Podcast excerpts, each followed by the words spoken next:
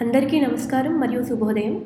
నా ఈ కథా కాలక్షేపం పోడ్కాస్ట్కి స్వాగతం. నేను మీ విద్య. నేను ఈ రోజు నుంచి మీకోసం పంచతంత్రం కథలు తీసుకొద్దాం అనుకుంటున్నాను. అసలు కథలే ఎందుకు? అందులోని పాతకాలం పంచతంత్రం కథలే ఎందుకు అనుకుంటున్నారా? మొదటిగా అసలు కథలే ఎందుకు? అదేంటంటే నాకు ఏడాదిన్నర కొడుకున్నాడండి.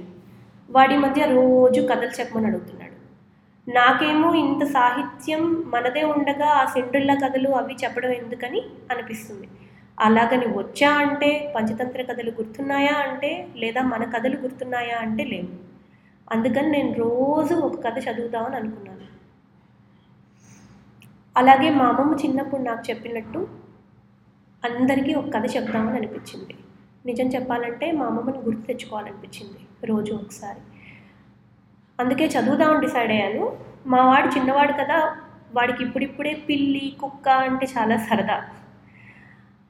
ఒక రకంగా పంచతంత్రంలో చాలా అడవుల్లో జరిగే కథలు ఉంటాయి కదా. అలా అనేం కాదు కానీ మన పెద్దలు రాసిన రచనలు జీవితాన్ని ఎలా నడపాలో చెప్పే ఘనులు. మన అమ్మమ్మల కాలంలో వాటి నోటి మాట ద్వారా భోజనాల్లో భోజనం చేస్తున్నప్పుడు చిన్నపిల్లలు లేదా సాయంత్రం అరుగుల మీద కూర్చుని పిల్లలు ఎదురుగా ఆడుకుంటున్నప్పుడు అమ్మమ్మలు రోజు చెప్పేవాళ్ళు. ఆ రోజులు కొంచెంగా గుర్తు తెచ్చు గుర్తు తెచ్చుకుందామని ఇలా మొదలెట్టానన్నమాట ఈరోజు అసలు పంచతంత్రం కథలు ఎందుకు పుట్టాయో చెప్పుకుందాం.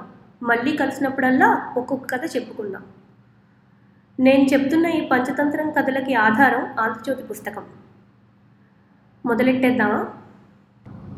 ఇక పంచతంత్రానికి వస్తే అప్పట్లో సుదర్శనుడు అనే ఒక రాజు ఉండేవాడండి. అతనికి నలుగురు కొడుకులు ఉండేవాళ్ళు.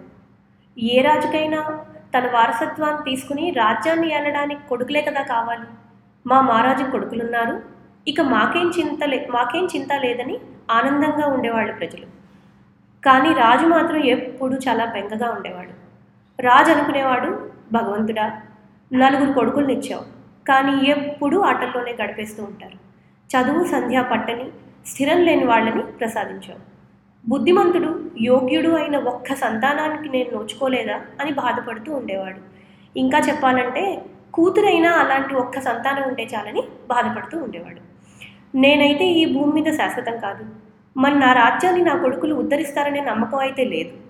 ఈ సమస్య నువ్విచ్చిందే కాబట్టి దారి కూడా నువ్వే చూపించని రోజు దేవుడికో అర్జీ అంటే అప్లికేషన్ పెట్టుకుంటూ ఉండేవాడు. అంతలో ఒకరోజు పెద్ద పెద్ద విజ్ఞులు పండితులు వచ్చిన సభలో మాటల్లో భాగంగా ఒక చర్చ వచ్చింది. ఏమనుకున్నారంటే వాళ్ళంతా మనిషి ఏ విషయంలో జాగ్రత్త పడాలి అని? లేదా ఏ విషయాలు తెలిసి ఉండాలి అని? అంటే కొన్ని కొన్ని విషయాలు మనిషికి ఖచ్చితంగా తెలిసి ఉండాలి తను సక్రమంగా బతకాలంటే అని. అందులో భాగంగా ఒక పండితుడు అన్నాడు మనిషి డబ్బుతోనూ అధికారంతోనూ యవ్వనంతోనూ అవివేకంతోనూ జాగ్రత్తగా ఉండాలి అన్నాడు. దానికి అర్థం ఏంటంటే డబ్బు యవ్వనం అధికారం శాశ్వతం కాదని తెలుసుకునేంత వివేకం ఉండాలని. అలానే డబ్బు అధికారం తప్పులకి వాడకూడదు. అంటే దుర్వినియోగం చేయకూడదు.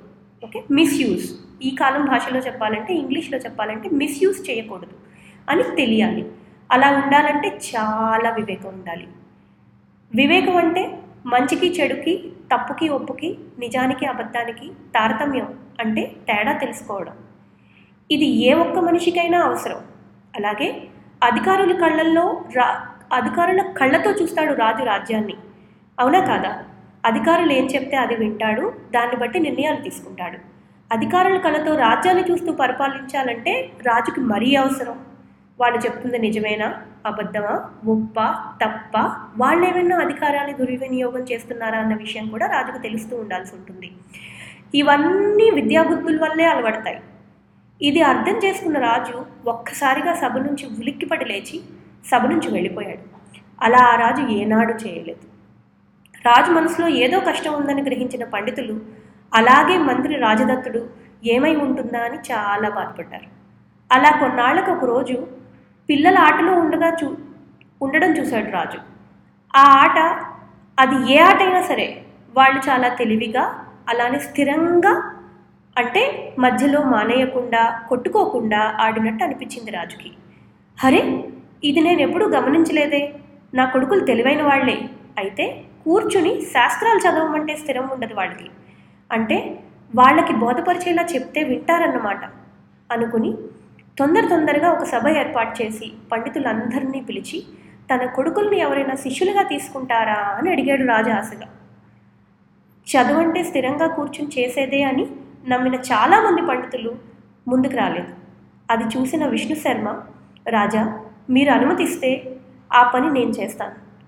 వజ్రాన్ని కూడా సానబడితేనే కదా తడుకొస్తుంది అంటే ఎవరికైనా ఎలా చెప్పాలో అలా చెప్తేనే కదా వాళ్ళు నేర్చుకుంటారు. నేర్చుకున్నాకే కదా ఆ తడుకు బయటపడుతుంది. అయితే రాజకుమారుల్ని ఒక ఆరు నెలలు నాతో పంపించాలన్నాడు. రాజు సంతోషంగా పంపించేశాడు. ఇలా మొదలైందండి పంచతంత్రం కథలు. మళ్ళీ కలిసినప్పుడు మొదటి కథ చెప్పుకుందాం. ఈ కాలానికి తగ్గట్టుగా కథలో సారం పోకుండా ఉండేలా ప్రయత్నిస్తూ చెప్పుకుంటూ వచ్చాను కదా. నిజానికి చెప్పాలంటే కొన్ని కొన్ని అంశాలు చిన్న చిన్న అంశాలు పక్కకి తీసి తగ్గించి కథని క్లుప్తంగా చెప్పాను. ఎందుకంటే ఈ కాలంలో మనకు కాలక్షేపాలు చాలా ఉన్నాయి. పూర్వం ఒక కథలే కాలక్షేపం కానీ. సో కథ పొడిగిస్తూ పోతున్న కొద్దీ మీకు బోర్ కొడుతుంది. కథ కంచుకెళ్ళే వరకు ఉండే ఓపిక మీకు ఉండదు. అందుకని ఇలా చేయాల్సి వచ్చింది. ఈ కథ బాగుంటే నాకు చెప్పండి. బాగాలేకపోయినా ఇంకా ఏమైనా మార్పులు చేయాలన్నా అవి కూడా నాకు చెప్పండి. కానీ అవి నాకు మాత్రమే చెప్పండోయ్. అందరూ వినేస్తే కాస్త మొహమాటంగా ఉంటుంది కదా? సరే మళ్ళీ మీకోసం ఇంకో రోజు ఇంకో కథతో మీ ముందుకు వస్తుంది మీ విద్య. అంతవరకు ఒక చిన్న సలహా. మీకేదైనా ఎవరి మీదైనా కోపం వస్తే వచ్చిన వెంటనే కాకుండా ఓ గంట తర్వాత ఆ మరునాడో వాళ్ళకి చెప్పండి. ఆ గంట తర్వాత కూడా ఉండేదే అసలు కోపం. మిగతాదంతా ఉక్రోషం. సరే ఉంటాను మరి. సెలవు.